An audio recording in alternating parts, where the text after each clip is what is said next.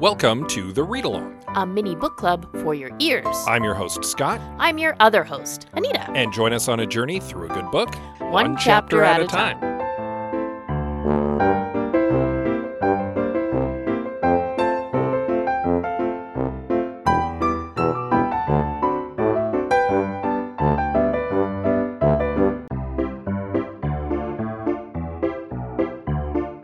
Do you like talking about movies? Do you like talking about mediocre movies? Do you like talking about how you could have fixed mediocre movies? Well, I certainly do, and you can listen to me, Scott C. Bourgeois, along with my co hosts Greg Beaver and Liam Creswick, as we give our notes, and I have some notes. You can follow it now on your podcatcher of choice or support it by visiting patreon.com slash I have some notes.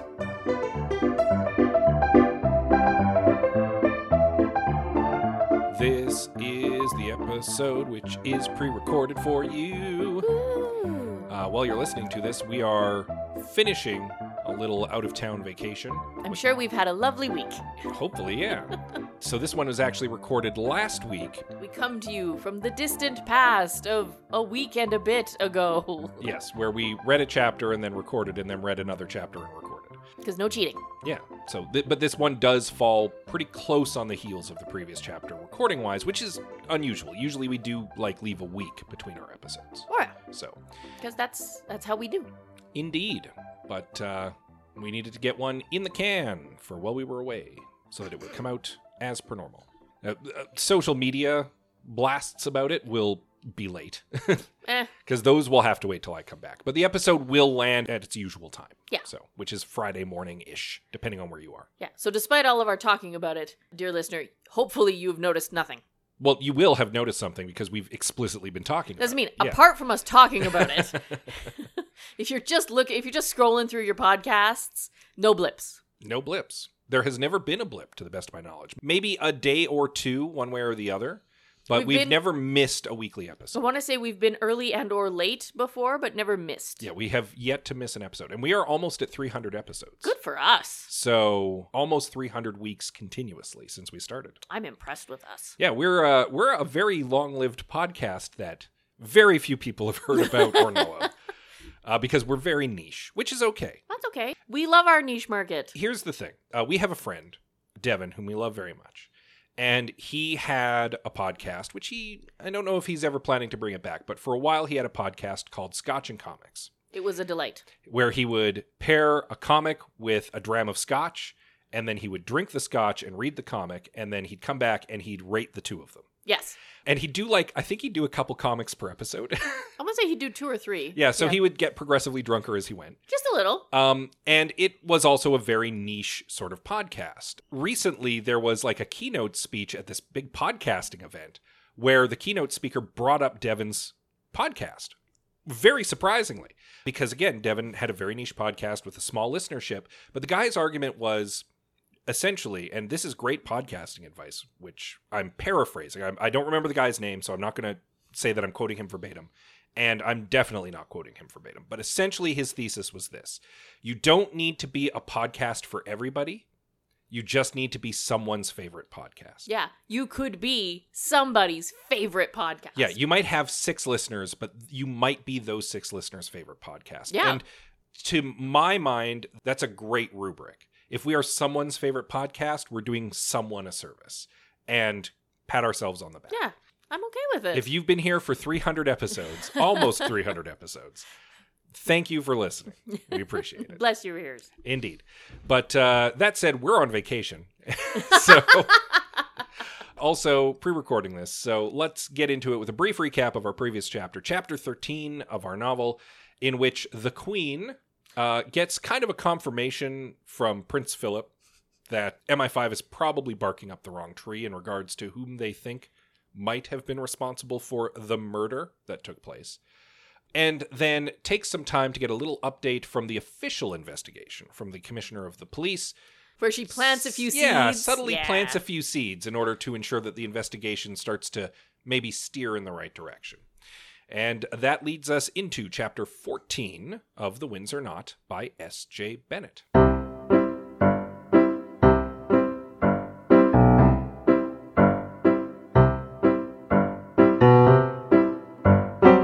assumed that last chapter we were going to smash cut to Rosie and her secret mission, and in fact, this chapter we Yes. smash cut to Rosie and her secret mission. Rosie and her secret mission. And we find out what her secret mission is, and it is to send basically gift baskets to the two people who were taken off of their work and put on leave yeah. because they're under suspicion of being Russian spies. Except this is over in the UK, so they're lovely hampers. Yes. It's a gift basket. It also is explicitly just from like the, office. private the office private office. as a token because of the obviously the grave inconvenience that this yes. has caused. Apologies for the inconvenience. Yes. Uh, Here is a thoughtful hamper yeah, just to of, of treats. of, of treats to kind of smooth things over a little bit, but it is explicitly not from Her Majesty, but it is wink from This is Her absolutely Majesty. from Her Majesty. Yeah. I loved this.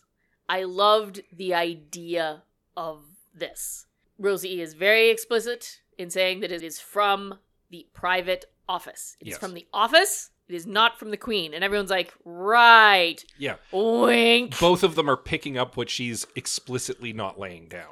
Uh, especially because the gift basket for Sandy, the Queen's page, yeah, the one who brought her tea. yeah, includes a very thoughtful gift that could only have come from the Queen. Yes. She puts in, I, I love this. It was a blank card. Like there was no message in it. Nope. It was just a card with a very specific flower on the front that he had mentioned was his wife's favorite flower. Yes. And the queen remembered that Seven years from later. seven years ago Yeah, when he- the queen mother died. And I was like, okay, this is brilliant. Yeah.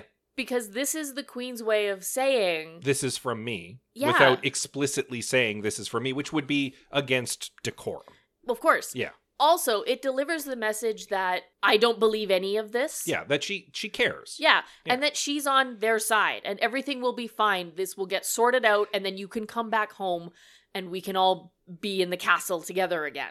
Yeah. Right? Like all of that, all of that deep messaging wrapped into one gift basket. A gift basket with some like marmalade Yeah, and some one like cookies. well chosen, incredibly thoughtful gift basket. Yeah. I was so impressed. and he's clearly touched by it as well. Um, Yes, it was very sweet. It's very meaningful. I also like that he hasn't been just like wallowing since he got removed from his position under suspicion of being a Russian spy.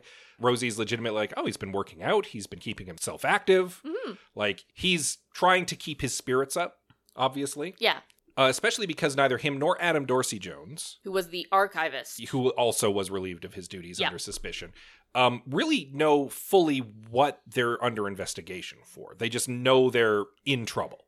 And Adam Dorsey Jones, at the very least, whom she meets up with second with his own gift basket, Yes. is savvy enough to recognize that he's under suspicion of espionage Yes. because he's like, I studied Russian literature, I'm an archivist with the castle, and I have a Russian boyfriend. Yes. So clearly they think I'm a spy. Like Yeah. that I'm aware of the situation. And then my favorite part is he he looks at the basket, looks at Rosie. He's like, "Okay, I get it. Come in, sit down." Yeah.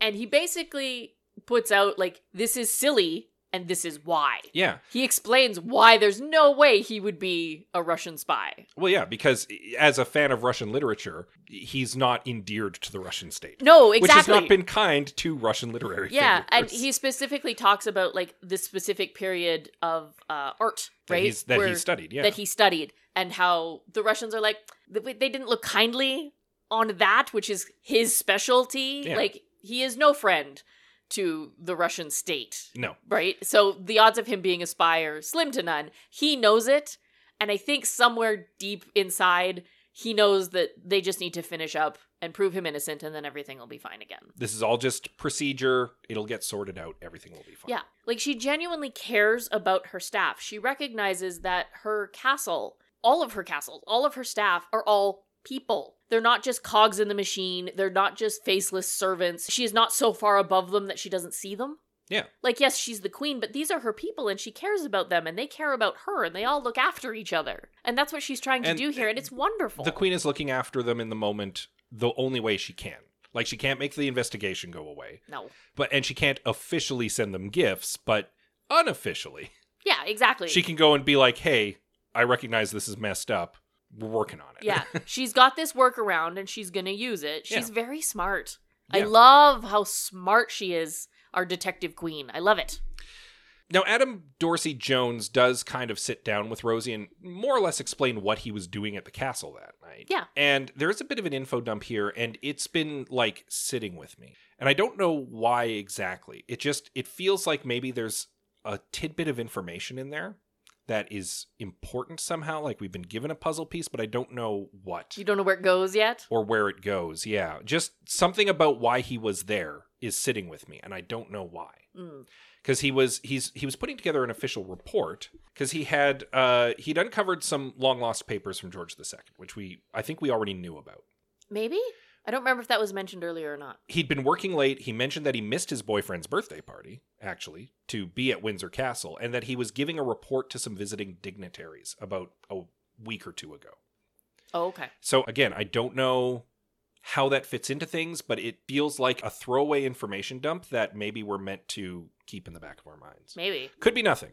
I could Right. just be reading into something. Could be a complete red herring. Who knows? Something Nita and I discussed before going live on mic was actually how when you're reading a detective story, it's interesting because any information that the author saw fit to put in the story could be important information. And part of the puzzle is kind of trying to pull the threads and figure out what is the important information, what's the not important information Right? part of the setup. so the again, S.J. Bennett thought it was important enough to put that information in there. Is it just so that we get a clearer picture of what his alibi is and can discount him, or does he know something that he doesn't know he knows, and he just gave Rosie yeah. that information? and now Rosie knows it, kind of, sort of. yeah, Right. but doesn't necessarily know that she knows right. exactly. Got, yeah, clear as mud. Got it? Great. Having delivered the care packages Yes. that she was sent to deliver to two probably innocent men who had nothing to do with this murder, Rosie hops back into her Mini Cooper and begins making her way back to the castle because, of course, she has to be back by three. she has to be back by three. This is a day off. She has to be there by three. Exactly. Another day off that she's taken so that she can actually do work for the queen on the DL. I'm I'm under the impression though that this is like a regular day off as opposed to a oh my mother is sick like, excuse. like this might be Saturday for her or something. Maybe. Could be. But either way, she's once again spending a day off doing unofficial work for the Yes. queen. But she starts heading back, which actually, just to, I'm going to stop my own sentence mid Mid sentence. mid sentence there, shows how much Rosie does like and respect the queen. oh yeah. that she's willing to lie for her, that she's willing to go out of her way for her. That's loyalty. yeah.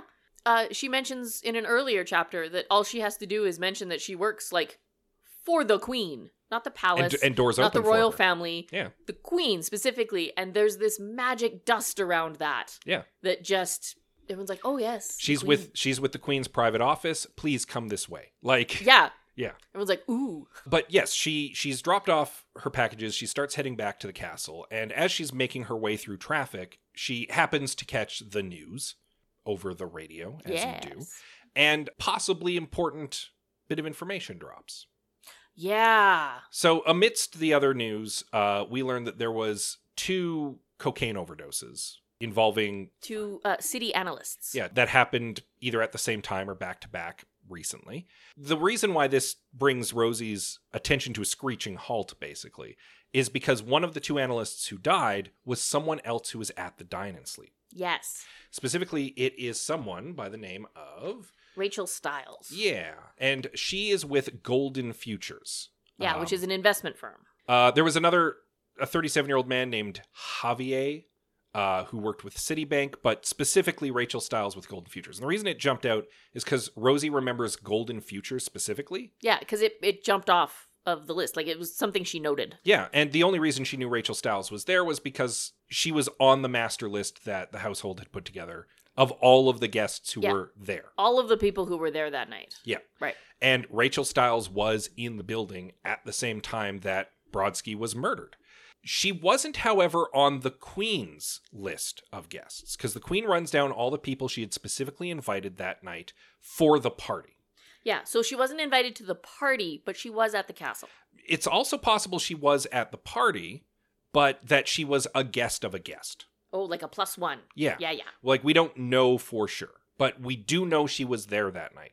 And the reason, of course, this brings Rosie's attention to a screeching halt and why she's suddenly, like, focused on this is because this means that there's a second person who's dead who was at that party. right? W- And if you know it was actually a murder and not an accidental suicide, And now there's an accidental cocaine overdose. right? It's a little sus, don't you think? It is a little sus. Is that uh, an incredible coincidence or Is it another murder? is it another murder Uh, It's 100% linked another to s- murder. linked to something that happened to that? night? 100% is another murder. Another murder staged to look like an accident. So this opens up a whole slew of new questions and unfortunately doesn't necessarily exonerate Sandy or Adam as potential suspects No. because if she was killed out of the castle, they're both out of the castle right now. yeah, which is what our murderer should have done in the first place, but that's a whole separate conversation. Indeed, but it does bring up further questions. Was Rachel somehow linked to Brodsky? What motivation could uh, have resulted in both of them dying? Because they seem so dissociated from one another. Yeah. like- Brodsky's like a, a Russian descended piano teacher, and Rachel Stiles is an. a like- city analyst a city for an analyst- investment firm. exactly. So, what do the two of them have in common? And I'll admit, and I'm just going to put this out there. My first thought was, was Rachel his ex girlfriend? And it's we only- don't know. That's that's me weaving something completely out of the blue. But it was literally just my mind trying to make a connection between the two And- of them Realistically, that would be the only connection. That would be the only connection I could see. because they're both roughly the same age. She's 27. Brodsky was in his early to mid 20s. Yeah, that sounds right. And on paper, the only thing I could think of that could connect the two right off the top of my head is we know that Brodsky has an ex girlfriend we know nothing about. And then this woman ends up dead, who's roughly the same age as him, who was also in the castle that night. Could she have been the ex girlfriend? What a, an amazing coincidence that the ex girlfriend and Brodsky were both in the castle that night. All right. But again, that's me like literally just fumbling for a connection between the two of them. It might not be that they're that there's any relation that we know of. Well, and then there's no evidence that they interacted at all. We know that Brodsky was in a place he shouldn't have been at some point, Yes. but we don't know why he was there or who he may have been with. I had also uh, kind of thought if this woman has now died and it's connected to Brodsky's death, was Brodsky targeted because he was in a place he shouldn't have been and overheard something he shouldn't have? Maybe? Because one of the big motives for murder, money, she's a city analyst with an investment fund. We know there's a lot of rich oligarch people at the castle that night. Did Brodsky overhear something money related that he shouldn't have that resulted in him getting murdered? That she was privy to that resulted in her being murdered? Right? But then why why this other person? Well, we don't we don't necessarily know why he was also targeted, if targeted, but we can presume for the same reason she was. There's something involving money going on. Yeah. that maybe Brodsky overheard. It, That- it it's maybe. still that's still that arithmetic still goes even if uh, Rachel and Javier were both targeted for the same reason. oh, okay. Okay. Yeah. Um, which leads us back to the money people, Yes. which are the Peyrovskis, specifically uh, Yuri Peyrovsky. Uh-huh. Uh, but also, we don't know anything about Jay Hacks, his investment hedge fund manager friend who he brought, who we've had name dropped a few times, but know nothing about. No. I can't help but wondering if there's a connection between uh Jay Hacks and Javier. Maybe. For a brief second I thought it might be the same person using a pseudonym, but I don't uh, th- I don't have a lot of grounds for that. Yeah. That's me grasping at straws. And I don't I don't see it Yeah. We don't realistically. We don't know much at the moment. We've been dropped a new piece of information as a hook to end part two, yeah. and we just don't know anything about it yet. So the next piece of information we need, I think that'll be really important, is whatever the connection is between Rachel Stiles and Maxim Brodsky. Yeah. For 'Cause- for real. Like you've speculated that maybe they were dating. We don't know that for sure. Well, we and- need something like something solid needs to come up Yeah. and we'll go, aha. And and again, to reiterate, that's just me fumbling for a, A possible, possible, yeah. connection. Yeah, we yeah. know we know he had an ex girlfriend. A woman in his age range ends up dead. They could have been dating. It's Who knows? possible. Who knows? So that's kind of where we're at, and I think that's a good point maybe to end before we start getting into any more baseless speculation. it's true. Also, this is the end of part two. As I said, yeah. Yeah, on to part three now. Yeah, so you're going to want to get into that for next week. That would be chapter 15 and the beginning of part 3, Belt and Road. Ooh. Read up on that in time for next week. In the meantime, of course, as always, you can give us a little rating and review on your podcatcher of choice because it helps us out. Yeah. Also, we appreciate that kind of stuff. We It's do. nice. Yeah. Uh, we are reachable via social media. Absolutely. Currently, we are on Twitter, Instagram, Facebook, and Goodreads. We are at the read along, so we try to be easy to find. Indeed. You can also send us an email. Oh, we would love that. We are thereadalong at gmail.com And with that said, as always, we love you very much and we'll see you next time. when we get back from vacation. Love you, bye.